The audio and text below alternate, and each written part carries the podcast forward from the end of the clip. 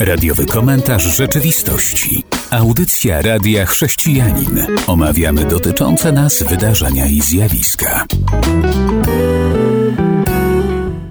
Za oknem coraz chłodniej, ale my witamy serdecznie i gorąco naszych słuchaczy. Witam w kolejnej audycji. Witamy Państwa. To może tak na początek informacja ze Stanów Zjednoczonych pewnie optymistyczna. Dlaczego? No bo Federalny Sąd Apelacyjny orzekł, że konkurs Miss USA nie ma obowiązku przyjmowania mężczyzn do konkursu. Co ty o tym powiesz? Alleluja! W końcu ktoś przyszedł do rozumu. No przecież jeżeli jest konkurs Miss, są też konkursy Mistera, to rozdzielmy to. To znaczy moje jakby myślenie o tej sprawie jest ugruntowane, no albo się jest kobietą, albo się jest mężczyzną. Nie widzę ani naukowego, ani logicznego wyjaśnienia płci pośrednich, więc, więc jak najbardziej fajna rzecz się zadziała, Nie, niech się tam panie pokazują, jeżeli chcą wygrać tytuł, jak najbardziej. A panowie mają swoje konkursy, niech startują w swoich konkursach. Problemu by nie było, gdyby nie pojawiła się tendencja do tego, żeby mężczyźni zaczęli się już uważać za kobiety. No i wtedy te kobiety naturalne no, mają konkurencję teraz, no bo jednak przychodzą panowie i dlatego to z tego wynikło, bo tam pewien pan bardzo chciał, no się okazuje, że jednak nie może, no i nie był zachwycony. To jeżeli jesteśmy przy takich właśnie tematach płciowych, to może coś również ze Stanów Zjednoczonych. Pewien gigant spożywczy Kroger zgodził się zapłacić 180 tysięcy dolarów, aby wreszcie już rozstrzygnąć pozew o dyskryminację religijną. A na czym to polegało? Dwie panie, które tam pracowały dosyć długo, zostały zmuszone do noszenia przesłania pro-LGBTQ, bo ta sieć postanowiła wspierać LGBTQ, a te panie powiedziały, że one nie chcą w pracy tego robić, zostały zwolnione z pracy. Proszę, myślę, że dobrze, że zapłaci odszkodowanie tym paniom, no bo to jest naruszenie jakiejkolwiek dyscypliny pracy. No, jeżeli zatrudniamy pracownika, zatrudniamy go do określonych działań, tak, do wykonywania określonej funkcji, którą, na którą się umawiamy. A prywatne pomysły sieci, no to jak szef chce, to może sobie, że tak powiem, reklamować. Natomiast trochę nie, nie w porządku jest chyba wykorzystywanie marki do przekazywania jakiejś ideologii, dlatego że ludzie, którzy pozytywnie tą markę kojarzą, będą oczywiście kojarzyć pozytywnie też przekaz, który z niej idzie. A ten przekaz niekoniecznie musi być pozytywny. Powiem, że te kobiety pracowały dość długo, bo jedna z nich przepracowała prawie 8 lat, podczas gdy druga 13. Więc to nie byli początkujący pracownicy, a zostali tak potraktowani, no bo nie chcieli nosić fartuchów, które miałyby promować LGBTQ. Ale rzeczywiście zostało to uznane za naruszenie ich przekonań religijnych i w związku z tym na tego giganta została nałożona ta opłata.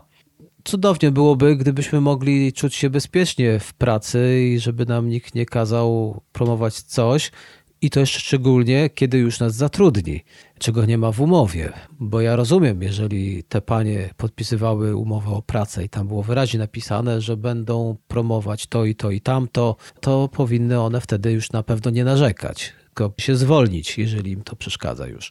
Ale jeżeli ktoś wymyśla w czasie gry nowe zasady, no to jest to jednak coś innego. No pełna zgoda. Tutaj myślę, że to takie, takie sytuacje, które się zdarzają w firmach, po prostu pojawił się ktoś z jakimś pomysłem, przekonał zwierzchników i no, wprowadził ich niestety na minę. Mam nadzieję, że zwierzchnicy wyciągną odpowiednie konsekwencje wobec takiej osoby. A teraz Wojciechu, do czego przechodzimy? A przechodzimy do innej, myślę, bardzo pozytywnej informacji. Mam nadzieję, że, znaczy jestem pewien, że pamiętasz, a mam nadzieję, że nasi słuchacze pamiętają. W zeszłym tygodniu mówiliśmy o tym, że kościoły ewangelikalne postanowiły trochę przybliżyć się ludziom swoimi wpisami w mediach społecznościowych, a tu w ostatnim tygodniu również Kościół Zielonoświątkowy RP w mediach społecznościowych też postanowił wziąć udział w tej akcji i też przybliżył siebie.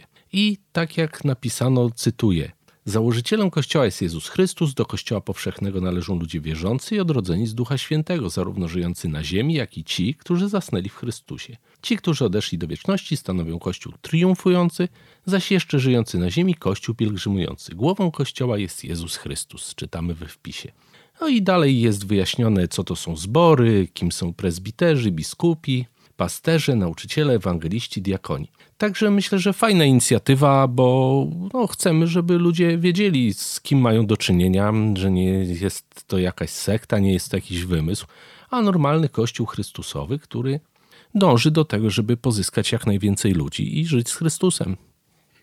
Prawdą jest, że Polska to jest kraj, który zamieszkują wyznawcy przeróżnych kościołów. I kiedyś w Radio Chrześcijanin mieliśmy audycję, gdzie tydzień w tydzień przybliżaliśmy jakiś kościół, jakąś denominację. Może warto byłoby do tego wkrótce powrócić, dlatego że ci wyznawcy przeróżnych kościołów mieszkają i żyją wśród nas, w naszym kraju. To wspólny kraj dla protestantów, przeróżnych protestantów, dla katolików, dla prawosławnych, a także wyznawców innych religii. Często z nimi pracujemy, często mamy ich za swoich sąsiadów. Tworzymy również społeczność, czyli naród, a co za tym idzie, pracujemy chyba, mam taką nadzieję, na dobro kraju, czyli na dobro wspólne. Dlatego, kiedy więcej o sobie wiemy, to i tym bardziej chyba lepiej się będzie nam żyło i funkcjonowało. Także czekamy na kolejne inicjatywy innych kościołów, które pozwolą nam ich lepiej poznać, a niewykluczone, że za jakiś czas może i my powrócimy do takiej audycji i dotarliśmy do utworu muzycznego, Zapraszam do jego wysłuchania.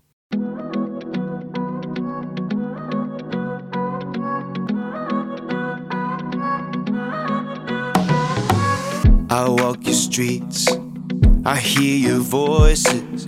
I put my arm around a pain filled world. I see your wars, I feel your struggle. I know you wonder if your hopes run out, but you don't need much. Doesn't take a lot. Yeah, all you need's a touch. I can work with what you got. Work with what you got. From a spark to a fire.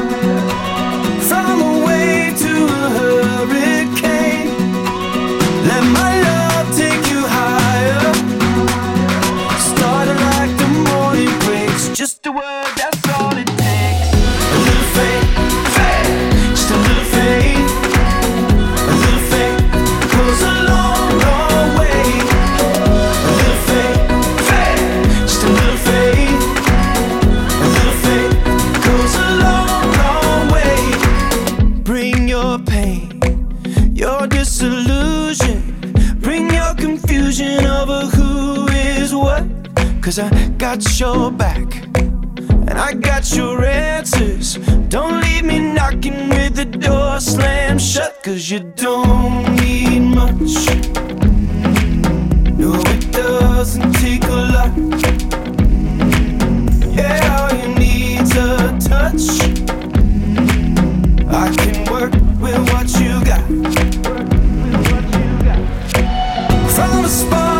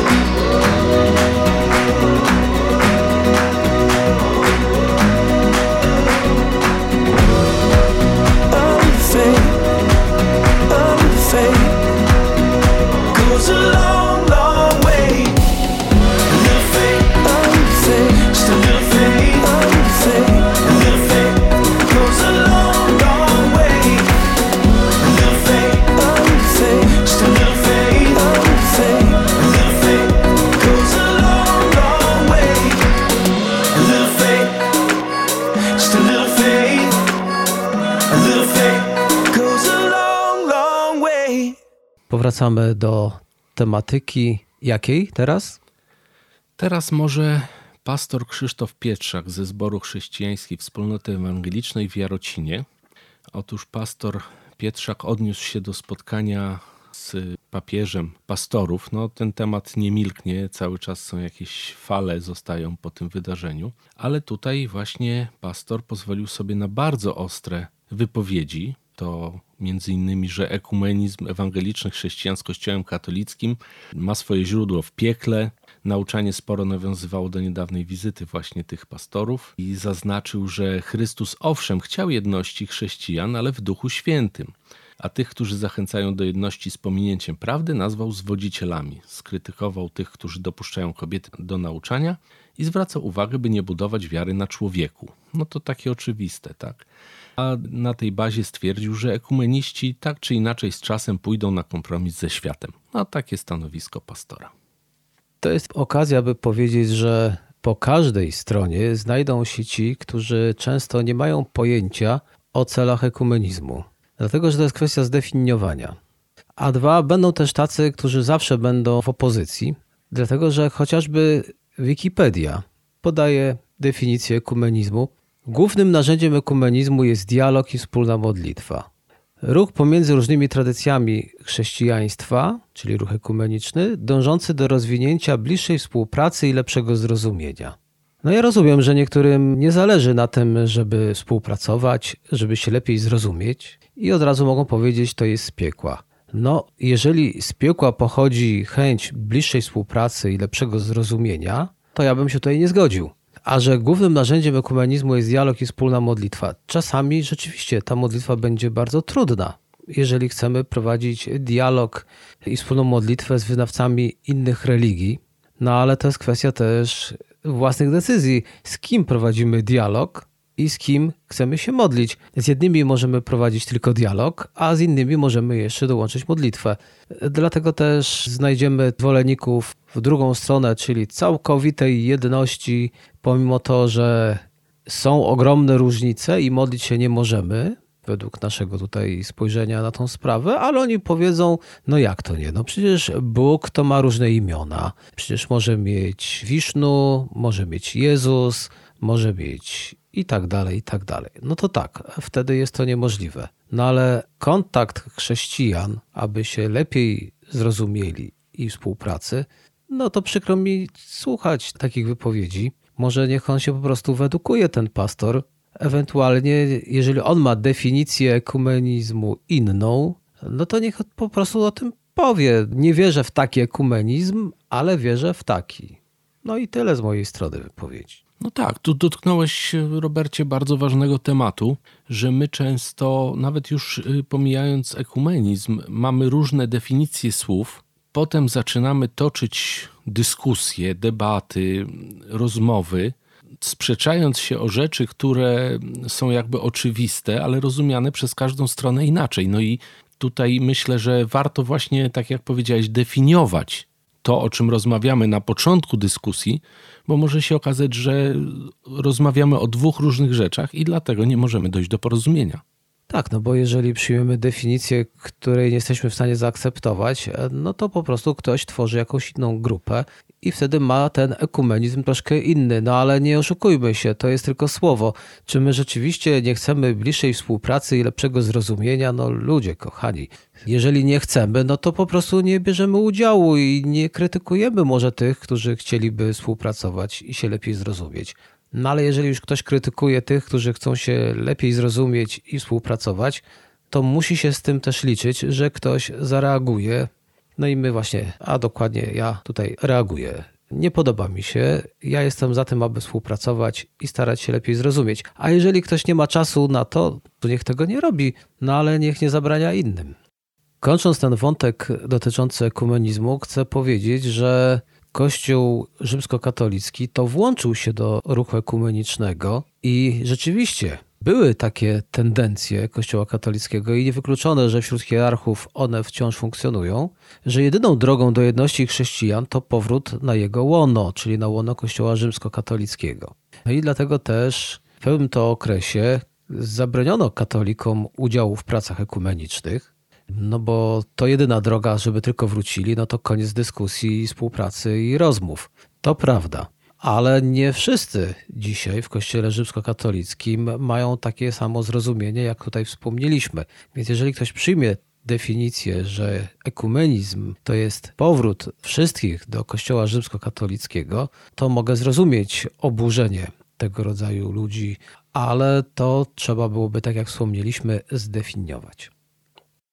Dokładnie tak. I tutaj kolejna wypowiedź jednego z pastorów, która jakby trochę w zupełnie innym kierunku idzie, ale też temat jest bardzo gorący, zwłaszcza przed wyborami, myślę. Otóż na YouTubie pojawiło się nagranie pastora Andrzeja Cyrikasa. Na podstawie tu Pisma Świętego wspominał on o dostępie do broni o tym, że w jego rozumieniu chrześcijanie nie powinni być, że tak powiem, no, przeciwni temu. Zauważył m.in., że Jan Chrzciciel i Jezus nie mieli nic przeciwko służbie w wojsku, choć mieli styczność z żołnierzami. Dał przykład nawróconego setnika Korneliusza, gdzie nie było wskazane, że zabroniono mu posługiwać się z bronią. I dodatkowo pastor tutaj pacyfizm nazwał ideologią wywodzącą się z głębokiego komunizmu, bo tak naprawdę coś w tym jest, ponieważ w krajach właśnie postsowieckich, postkomunistycznych właśnie dostęp do broni był bardzo utrudniony, bo ówczesna władza bała się, że ludzie mogą tą broń skierować przeciwko nim. No w Stanach takiego problemu nie mamy. No temat broni to jest temat, który wciąż będzie obecny, dlatego że my patrzymy na różne kraje, w których wszyscy są uzbrojeni i patrzymy na kraje, w których dostęp do broni jest bardzo utrudniony i będziemy spotykać się z przeróżnymi poglądami na tę sprawę, więc podejrzewam, że chyba nie rozwiążemy problemu. Będą chrześcijanie, którzy nie chcą dotykać się broni, bo są rzeczywiście nastawieni bardzo pokojowo, a będą też tacy chrześcijanie, którzy, jak tutaj wspomniany człowiek, którzy nie widzą problemu i są gotowi sięgać po broń, aby bronić, nie wiem, swojego domu, swoich bliskich. Nie mówię o wojnie, tylko mówię o po prostu bronieniu swojego domu, kiedy na przykład złodziej próbuje się włamać. No i co? Jeżeli on ma broń, to może jej użyć. I nie wiem, czy wtedy nie będzie to przekroczenie. Więc temat jest trudny i chyba niewiele tutaj mogę powiedzieć. Wiem jedno, że zabijać, a mordować to jest różnica, więc optuję za tym, że powinniśmy mieć prawo do obrony, ale dać ludziom broń, aby wyszli na ulicę. Zbyt wielu mamy już szaleńców, więc nie wiem. Tyle z mojej strony. To może dla złagodzenia tego trudnego tematu zaproponujemy muzyczną przerwę.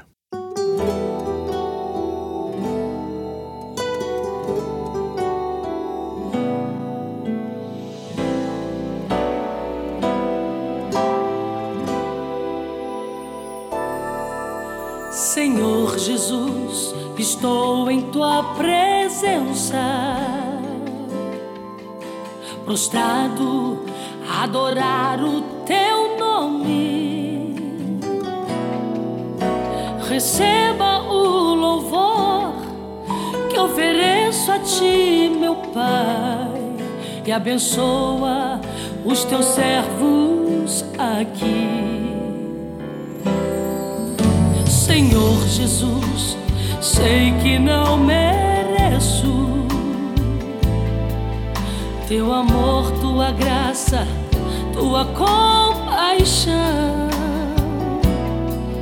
Mesmo assim, tu te entregaste, sendo eu pobre pecador, me aceitaste do jeito que eu sou.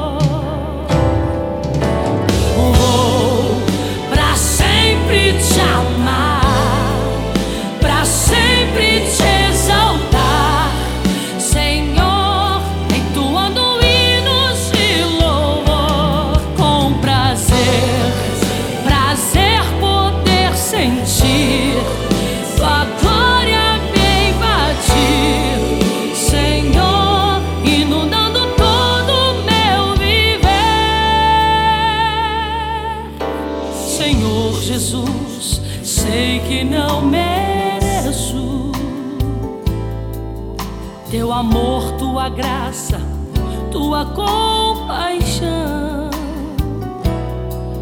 Mesmo assim, tu te entregaste, sendo eu pobre pecador, me aceitaste do jeito que eu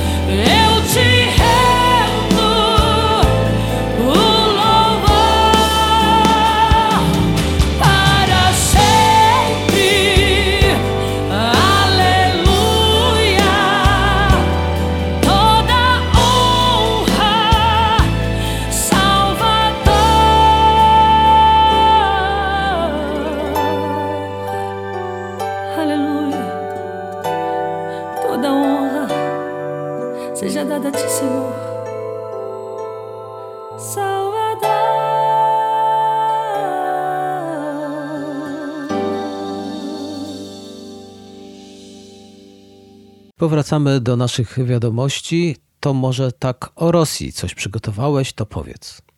Tak, znalazło się właśnie bardzo ciekawe opracowanie. Otóż no widzimy, że ta doktryna wojenna Rosji zaczyna się sypać, że polityka Putina zaczyna się sypać. I bardzo ciekawa rzecz się wydarzyła ostatnio w rosyjskich mediach. Otóż Władimir Sołowiow, dla tych, którzy nie wiedzą, jest to czołowy propagandysta Kremla. On nie ukrywa przygnębienia w związku z bezradnością Rosji na Ukrainie. Wręcz niektóre jego ostatnie wystąpienia są desperackie. Tutaj próbuje przekonać, że to NATO rozpoczęło wojnę z Rosją, to słyszymy o tym. Natomiast do czego dochodzi już w tej propagandzie? Oni zaczęli wskazywać właśnie ustami Władimira Sołowiowa, że jest Zachód, czyli USA, Wielka Brytania i cała Europa, to są sataniści. Oni chcą przynieść satanizm do Rosji, chcą Rosję pozbawić jej wiary, jej niezłomności, jedności, żeby po prostu szatan zaczął rządzić w Rosji, tak jak obecnie rządzi w Europie. No tak skręcili po prostu gdzieś, nie wiadomo gdzie. Religijni się robią. To jest zawsze niebezpieczeństwo, bo wykorzystują narzędzie, czyli religijność. To wiele grup na świecie tego próbuje. To również wciąż funkcjonuje w wielu krajach. Jest to przykre i taka przykra sytuacja miała miejsce w Genewie, gdzie jedną ze ścian cerkwi rosyjskiego kościoła prawosławnego jacyś sprawcy ochlapali czerwoną farbą. I na drzwiach wejściowych prowadzących na teren wokół świątyni umieszczono po rosyjsku również wulgarne napisy i literę Z, oznaczającą wspieranie wojny na Ukrainie. Powiem, to nie są metody, które pochwalam i nie chciałbym nikogo zachęcać do tego rodzaju działań, a wręcz mam nadzieję, że będziemy zniechęcać. O tym zdarzeniu z udziałem tych sprawców poinformowała ambasada Federacji Rosyjskiej w Bernie. Tam teraz śledztwo prowadzi szwajcarska policja. To nie powinno mieć miejsca, więc kiedy reagujemy na przeróżne takie właśnie przykre sprawy, to chcielibyśmy reagować po prostu właściwie, bo jestem przekonany, że taki wyraz emocji może wręcz nakręcać Rosjan. A co za tym idzie, zaraz oni uwierzą, że tam faktycznie jest satanizm, no bo przecież atakują świątynię. Dokładnie zgadzam się. To nie jest ten kierunek, ponieważ propaganda moskiewska na pewno wykorzysta ten temat. Na pewno powiedzą o tym w mediach, a problem jest taki, że o ile ja nie martwiłbym się tak bardzo przekazami pana Sołowiowa, bo tam, jak rozmawialiśmy w jednej z ostatnich audycji, wierzących nie jest tak znowu dużo, natomiast dużo jest tych, którzy oglądają te media państwowe, które pompują im tą wiedzę. Oni w to wierzą, bo nie mają dostępu do niczego innego, tak na dobrą sprawę ta Rosja, taka tak zwana głubinka, czyli no, tak jak się u nas mówi, powiedzmy prowincja, opiera się tylko na tych mediach, które daje państwo, więc tak jak wspomniałeś, no oni to zinterpretują jako atak na Rosję, a posłuchają takiego Sołowiowa, pomyślą może i to prawda, może faktycznie tam jakiś diabeł coś próbuje pomalować. A teraz przejdźmy do Szwajcarii, bo jak się okazuje, Szwajcaria jest jednym z tych krajów, gdzie pochwala się zabiegi chirurgiczne mające na celu zmianę płci, na przykład mastektomia u dziewcząt, staje się coraz bardziej powszechne. A dodatkowo coraz więcej młodych osób, to to dzieci i młodzież, zaczyna przyjmować środki blokujące dojrzewanie i hormony.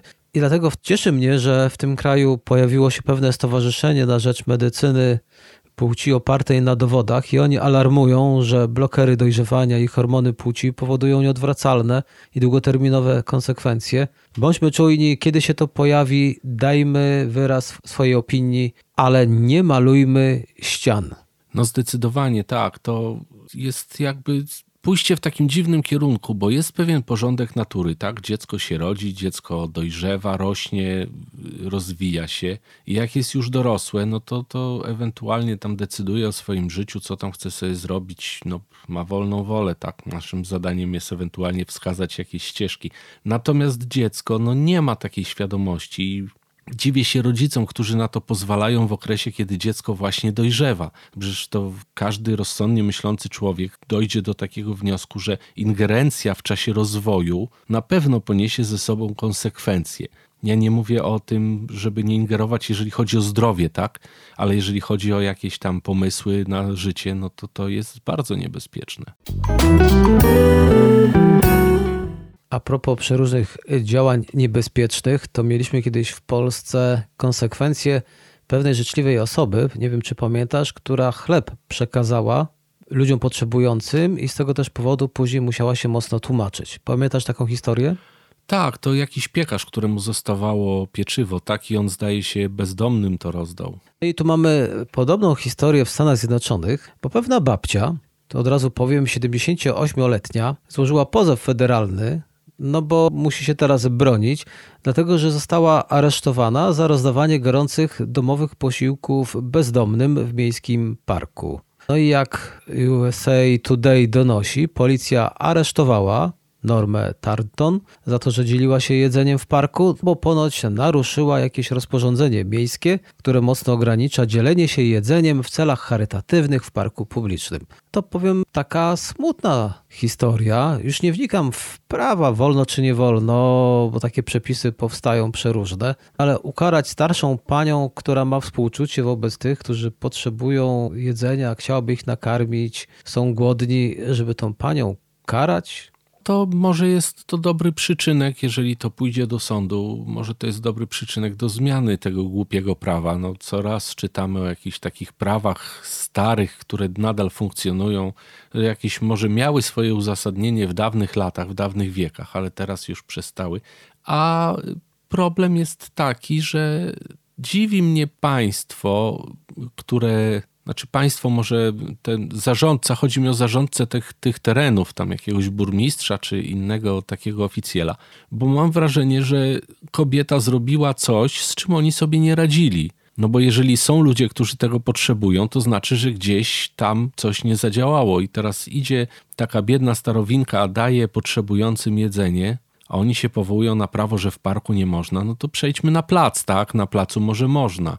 Mam wrażenie, że to oni próbują może jakąś swoją niekompetencję tutaj ukryć przez to, że karają tą osobę. Tutaj dodam, że reprezentuje pomnianą babcię pewna organizacja prawnicza, no i rzeczywiście może czuć się bezpiecznie, bo jej prawnicy twierdzą, że rozporządzenie miasta narusza jej prawa konstytucyjne, Jest też pozew, bo zauważają, że zarządzenie zabrania jej prawa do działalności charytatywnej i dzielenia się żywnością z potrzebującymi, a ponoć chroni to 14 poprawka do Konstytucji. Także wierzymy, że będzie dobrze, ale faktycznie z tej informacji też wynika, że Rada Miasta uchwaliła takie rozporządzenie, na mocy którego dzielenie się jedzeniem w parkach publicznych jest zagrożone karą czterech miesięcy pozbawienia wolności. W ramach działalności charytatywnej jest zagrożone karą czterech miesięcy pozbawienia wolności. Jak najbardziej. Powinniśmy wprowadzić w całym kraju, że działalność charytatywna będzie karana, nie wolno się dzielić, nigdzie najlepiej. To wtedy chyba będzie dobrze. Pewnie wtedy byliby zadowoleni. No powiem tak szyderczo, to może ci głodni umrą z głodu i rozwiąże się problem. Oczywiście to taka szydera, nie, nie życzę tego nikomu, a myślę, że trzymajmy kciuki za tą bardzo sympatyczną niewiastę. Niech tam prawnicy odpowiednio przemówią do rozsądku komu trzeba. I jeden cytat na koniec tej babci, to jej słowa: Dzielimy się uściskami, dzielimy się historiami, razem płaczemy, modlimy się razem. To odnośnie, jeśli chodzi o jej kontakty z tymi bezdomnymi. Więc my również błogosławimy babcię i niech dalej robi swoje, a adwokaci jej na pewno się tym zajmą. Cieszę się, że też się tacy znaleźli. Kończąc nasze dzisiejsze spotkanie, chciałbym wspomnieć, a może i przypomnieć, że zbliża się 20 listopada, a jest to dzień, Światowy Dzień Modlitwy o prześladowany Kościół. W związku z tym chciałbym też powiedzieć, że nie tylko prześladowani są wierzący w Pana Jezusa, ale również na świecie prześladowani są wszyscy, którzy często nie pasują do danego systemu. Mieliśmy ostatnio informację w mediach o Irance, która tylko ścięła włosy i poniosła tego konsekwencje. Pamiętasz? Tak, tak, pamiętam. Ona właśnie została pobita bardzo dotkliwie przez tą policję moralności, jak to się u nich nazywa. No i mamy kolejną historię irańska uczennica została pobita na śmierć przez policję po tym, jak w jej podręczniku szkolnym znaleziono podarte zdjęcia byłego przywódcy Iranu. Kiedy ona była w szkole, siły bezpieczeństwa weszły do budynku, aby przeszukać podręczniki uczniów. Mają tam, prawda, dziwne praktyki. I znaleźli książkę tej to dziewczyny i tam były wyrwane zdjęcia Chomeiniego i zaczęli ją bić na oczach innych uczniów. Tak podaje pewna to agencja. I zmarła kilka godzin później w miejscowym e, szpitalu. A agencje wywiadowcze zagroziły później jej rodzinie i przyjaciołom, by nie ujawniali jej śmierci mediom. Tak donosi również ta agencja. Jak więc widzimy, w niektórych rejonach świata nie ma tolerancji nawet dla dzieci w szkole. Jest to bardzo przykre. Mam takie wrażenie, że niektórzy muzułmanie narzekają, że są w innych krajach źle postrzegani, że są właśnie tak y, postrzegani negatywnie, no ale po takich informacjach człowiek się zaczyna zastanawiać. Ja wiem, że nie można wszystkich wrzucić do jednego worka, tak? bo oczywiście, że będą muzułmanie, którzy są ludźmi pozytywnymi, ludźmi dobrymi, którzy chętnie niosą pomoc, ale całość tego systemu jest generalnie, ma jakieś dziwne podstawy. Jest skierowana na właśnie autorytaryzm, jest skierowana na. Mam wrażenie, że oni, mimo że się tak powołują na Allaha, oni wcale go nie wskazują, a wskazują rządy tych ludzi, którzy niby w jego imieniu wprowadzają swoje prawa. To, co jest wszędzie tam, gdzie ktoś uważa, że jego przekonania można narzucić siłą, to jest dziwne myślenie, bo czy człowiek zmuszony do wierzenia w jakieś rzeczy będzie wierzył w to szczerze i czy rzeczywiście to się Bogu podoba? Kończąc nasze dzisiejsze spotkanie, zachęcam do tego, aby zwrócić uwagę na ten dzień, czyli 20 listopada, i nie zapomnieć o modlitwie, bo tej modlitwy potrzebują nasi bracia i siostry na całym świecie. Jak widzimy, nie wszędzie jest tak dobrze jak w Polsce.